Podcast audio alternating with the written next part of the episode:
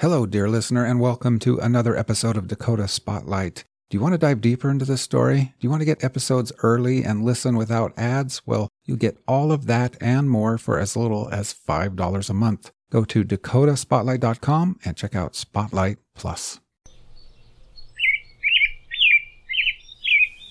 Hey folks, it's me, James. Today is June 28th, 2023, and as you may hear, I'm outdoors.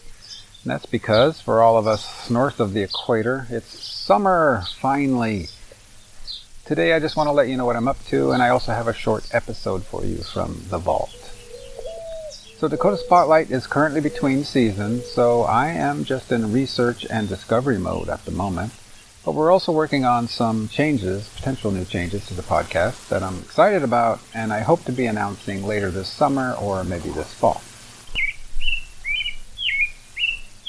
Now, for those of you who already subscribe to my free newsletter, you already know what a harsh, harsh winter we had here in North Dakota. It really took its toll on everyone, I have to say, myself included. So I'm taking care to get outdoors here when I can to soak up much needed sun. And hey, if you're not already getting my newsletter, let me tell you how you can sign up. In this newsletter, I try to share some behind the scenes stuff about the podcast stories, and even just what's going on in my world. For example, this last winter, actually on Valentine's Day, I got stranded in a blizzard and I had to sleep in my car all night. I told readers all about this little adventure in the newsletter. To sign up, go over to inforum.com slash newsletter. That's inforum.com slash newsletter. There you just check the box for Dakota Spotlight's newsletter, about halfway down the page, and hey, choose any other newsletters you want to get. They're all free. Maybe you want to follow Doug Burgum's campaign trail. He's the governor of North Dakota and he's running for president. There's a newsletter for that too. Head over to inforum.com slash newsletter. I'm going to get back to my research. Meanwhile, what follows is a podcast segment from my colleague Trisha Taurinskas at The Vault. She published this story in two parts recently, but I've compiled it into one convenient spot for you here. I hope you're having a great summer with plenty of healthy warmth and sunshine. I'll see you later. Here is Trisha with the Vault Podcast.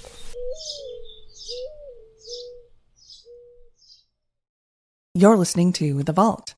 I'm Trisha Taurinskas.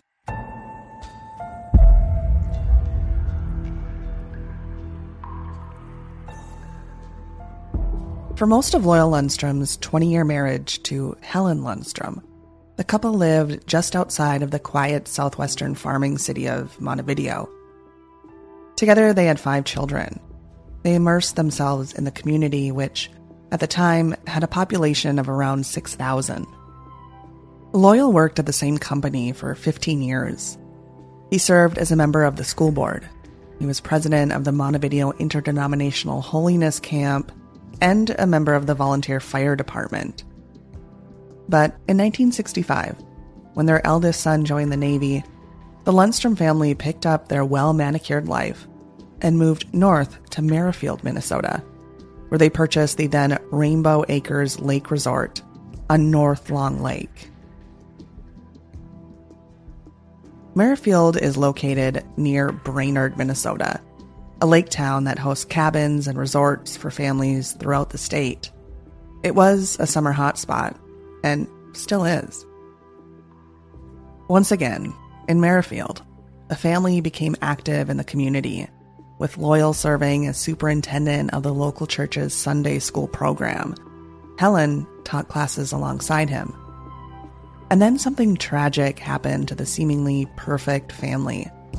Loyal's wife, Helen, the mother of his five children, was found dead on the resort property.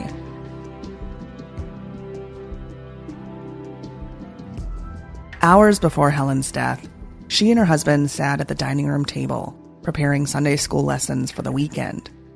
It was a normal Saturday night, a weekend ritual for the church leaders. Yet what came next was anything but routine. According to court documents we obtained, the argument between the couple began in the bedroom, where Helen allegedly bit Loyal on the hand during a near sexual encounter. Their daughter testified in court that she heard slapping noises coming from the bedroom. She said they were familiar sounds. She'd heard it all before. This was a pattern of behavior for Loyal. Obviously angry with the situation, on that Saturday night, Helen made her way downstairs to the kitchen to get some air and to get away from her husband. Loyal followed Helen downstairs and he kept following her. Helen left the house through the kitchen door and made her way to the lake resort's shower and washroom building. She was just trying to get away from him. Still, he followed her. Loyal testified in court that when he got to his wife, she became hysterical and started hitting him. He said he attempted to restrain her and pushed her against the wall with one hand on her neck and one hand on her waist. She jerked back and fell to the floor. Loyal said he thought she had fainted. He said he slapped his wife to revive her, but she didn't wake up. Helen was dead. After failing to find a pulse, Loyal did not call for help. Instead, he testified that he went inside to get dressed and then drove to the Brainerd police station.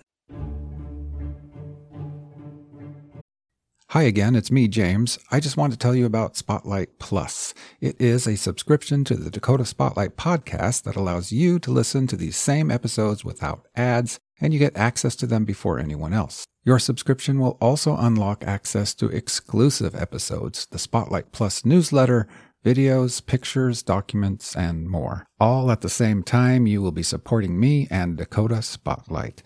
Please check out Spotlight Plus by going to dakotaspotlight.com. Thank you for your support. 24 hours ago, I found out the person I'd been dating and seeing for the last six months as a con man. That is my sister Emma. Andrew Tonks's lies had been so convincing, she'd invested $300,000 with him. However, the tables were about to turn on Andrew.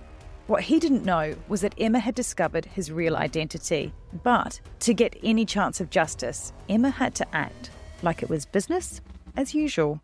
Coming up in this series, And that's when murder, all this stuff goes through my mind. I'm really, really scared. I'm assuming Sarah has watched too much Netflix and figures I've been defrauding you. Couldn't be further from the truth.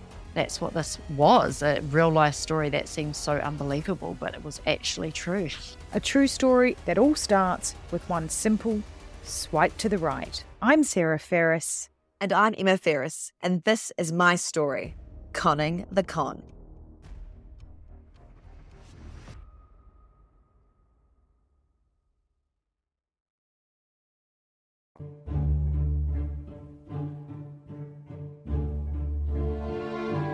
Once he got there, he told Officer Harold Knutson that he and his wife had a friendly argument, resulting in his wife's death. He told Knutson that he loved his wife and he would never hurt her. Despite this, Loyal was eventually arrested and charged with manslaughter for the death of Helen. During the trial, Dr. William Knoll, who conducted the full autopsy on Helen, testified that, according to his medical opinion, Helen died from asphyxiation. Basically, she was strangled. Dr. Knoll painted a picture of Helen's injuries that included bruises on the neck and thighs, as well as congested blood vessels in the brain and diaphragm. No fractures were detected, but Dr. Knoll did indicate there was evidence of hemorrhage in the area around her larynx. In court, Loyal's defense team relied heavily on his perceived character, highlighting his civic accomplishments, church involvement, and testimony from those who had grown close to him, including his pastor. After more than 10 hours of deliberation, the jury found Loyal Lundstrom guilty of first degree manslaughter. He was given a sentence of up to 15 years in prison and began serving his time at what is now known as Minnesota's Stillwater Correctional Facility. According to Minnesota law, first degree manslaughter is defined as an act that intentionally causes the harm of another person in the heat of passion, provoked by such words or acts of another as would provoke a person of ordinary self control under like circumstances. After his sentencing, Loyal began the appeal process. After more than a year, his case made its way to the Minnesota Supreme Court, and in 1969, the court overturned the first degree manslaughter conviction. In the majority decision, Justice Frank T. Gallagher cited a lack of evidence to establish the intentionality of the incident. Gallagher also stated the indictment presented to the jury was confusing in nature. Essentially, he thought they must have been confused. The Minnesota Supreme Court called for a new trial, but the Crow Wing County Attorney's Office dropped the charges. They cited a lack of new evidence. So, just two years after the death of his wife, Loyal Lundstrom was a free man. He moved to the Minneapolis area with his children, where he worked as a machinist. With his wife dead, he needed help with the children while he worked, so he hired an in home nanny and eventually married the nanny's daughter, Doris. The couple moved to Texas, where they were married. Loyal and Doris were married in Brown, Texas on April 4th, 1974. Doris was 18 years old at the time. Loyal was 50. The two had five children together. And at the time Doris was murdered, they ranged in ages from 3 to 10. In part 2, what the hell happened in Texas? And who killed Doris? You've been listening to the Vault. You're listening to The Vault. This is part two in a two part series on Loyal Lundstrom. If you haven't listened to part one, I recommend doing that now. It will all make a lot more sense.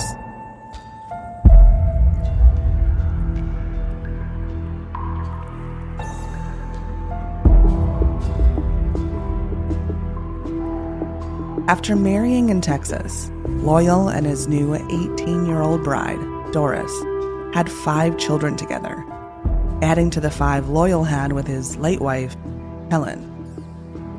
They settled down in Cisco, Texas. At the time, it had a population of roughly 4,000 people. It was a small rural town, quaint and quiet.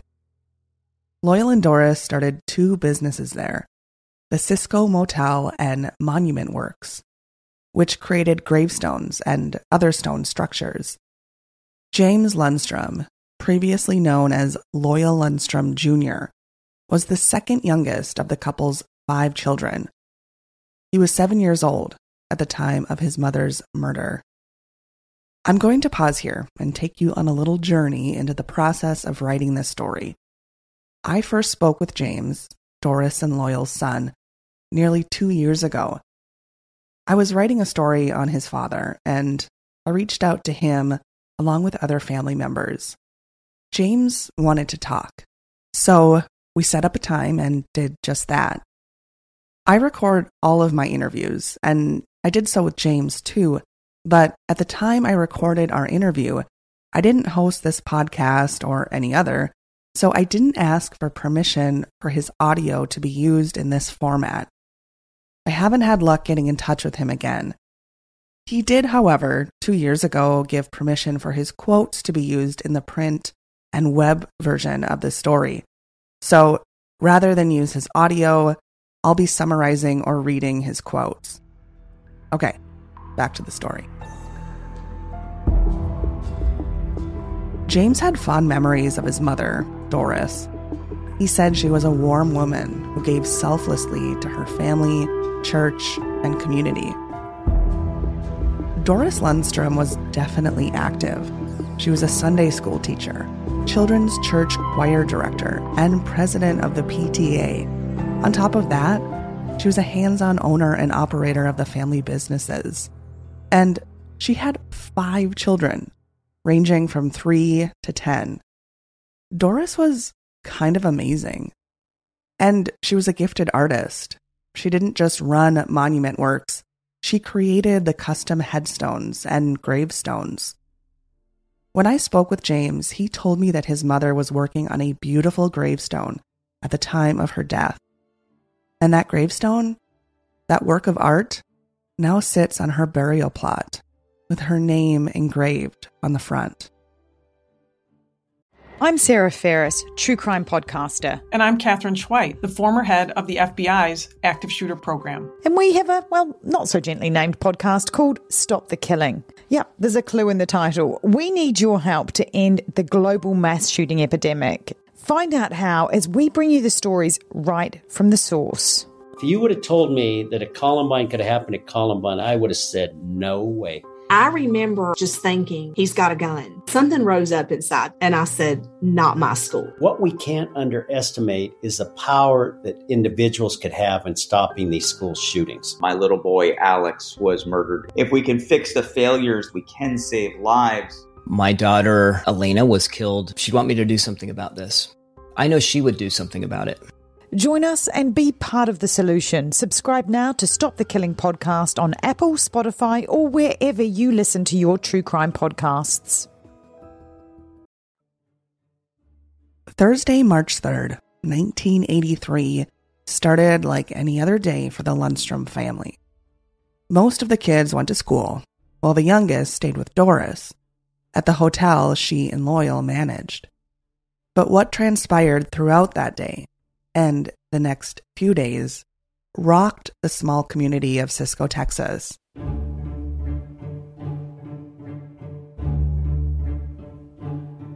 Doris's body was found on Saturday, March 5th, 1983, with a shotgun wound to the abdomen. She was found at the Cisco Motel. An autopsy revealed she had been shot and killed two days earlier on Thursday, March 3rd.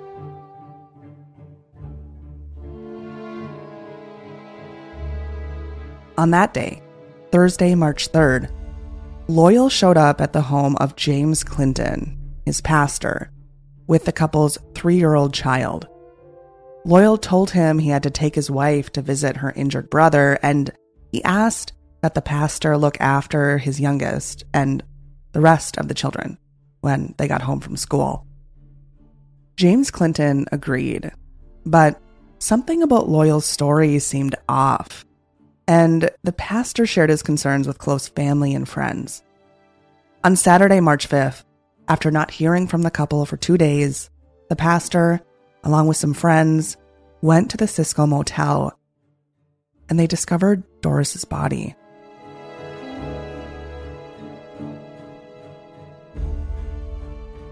James, who I spoke to for this story, and his three other siblings were attending school located just behind the motel when their mother was shot and killed. When I talked with him, he still remembered the day when he learned his mother was murdered and the realization that life would never be the same. After the pastor found Doris's body, law enforcement was alerted, and eventually they located Doris's vehicle, her 1982 Chrysler New Yorker, at the Dallas Fort Worth airport. But they didn't know where Loyal was. After more than two weeks on the run, he was apprehended after exiting an incoming flight. He was charged with first degree murder for the death of Doris Lundstrom. The trial for that murder didn't end well for Loyal. His defense attorney argued that Doris simply fainted after Loyal pointed the gun at her. It was an unlikely story and somewhat reminiscent of the one Loyal told decades earlier regarding his first wife, Helen. The jury deliberated for 45 minutes before returning a guilty verdict. Loyal was sentenced to life in prison, and this time, all of his appeal attempts failed. In the wake of his mother's murder, James and his siblings stayed with their grandfather in Texas before eventually moving in with their mother's brother. Her brother, their uncle, was serving active duty in the military, so they moved around a lot, and they finally settled in Osceola, Wisconsin. As James got older, he began questioning what really happened between his parents. He still remembers the day he learned his father was the one who murdered his mother, and he said he was shocked. At that time, it seemed out of character. You might be wondering now if all those who grew close to Loyal knew that he had gotten off the hook for the death of his first wife. The answer is we don't know for sure. There was obviously no internet back then, so it was somewhat reasonable to assume he was able to relocate to a small, rural Texas town without anyone knowing. But what about Doris's mom and dad? After all, Doris's mother was Loyal's nanny for the first set of five children back in Minnesota. Doris's parents, Fred and Bernice, actually relocated from Minnesota to the Texas area to be closer to their daughter and her young family. Considering they lived in Minnesota during the time of Loyal's manslaughter trial for the death of Helen, James wonders, suspects even, that his grandparents followed his mom to Texas to keep an eye on her and to keep an eye on Loyal. Fred died in 2002, James said he never did ask his grandfather why he moved to Texas, or if and what he knew about his dad's past. Loyal Lundstrom died in prison on May 1st, 2007. He was 77 years old. Months before his death, James traveled to Texas State Penitentiary in Huntsville, Texas, with two older sisters. He went with a mission to find out what happened on March 3rd, 1983, and why. He didn't find the answers he was looking for. His father was dying from complications associated with Alzheimer's disease and wasn't capable of explaining. The answers to the questions, held by so many who knew Loyal, went unanswered.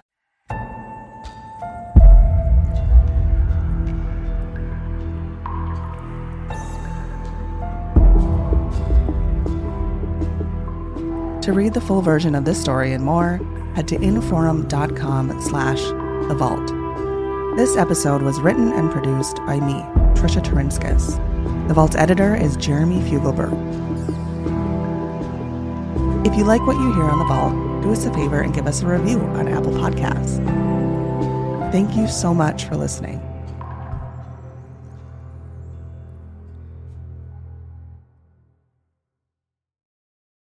Thank you for listening. To support my work, get early access, listen ad free, and much more, please consider subscribing to Spotlight Plus. Learn more about Spotlight Plus at dakotaspotlight.com.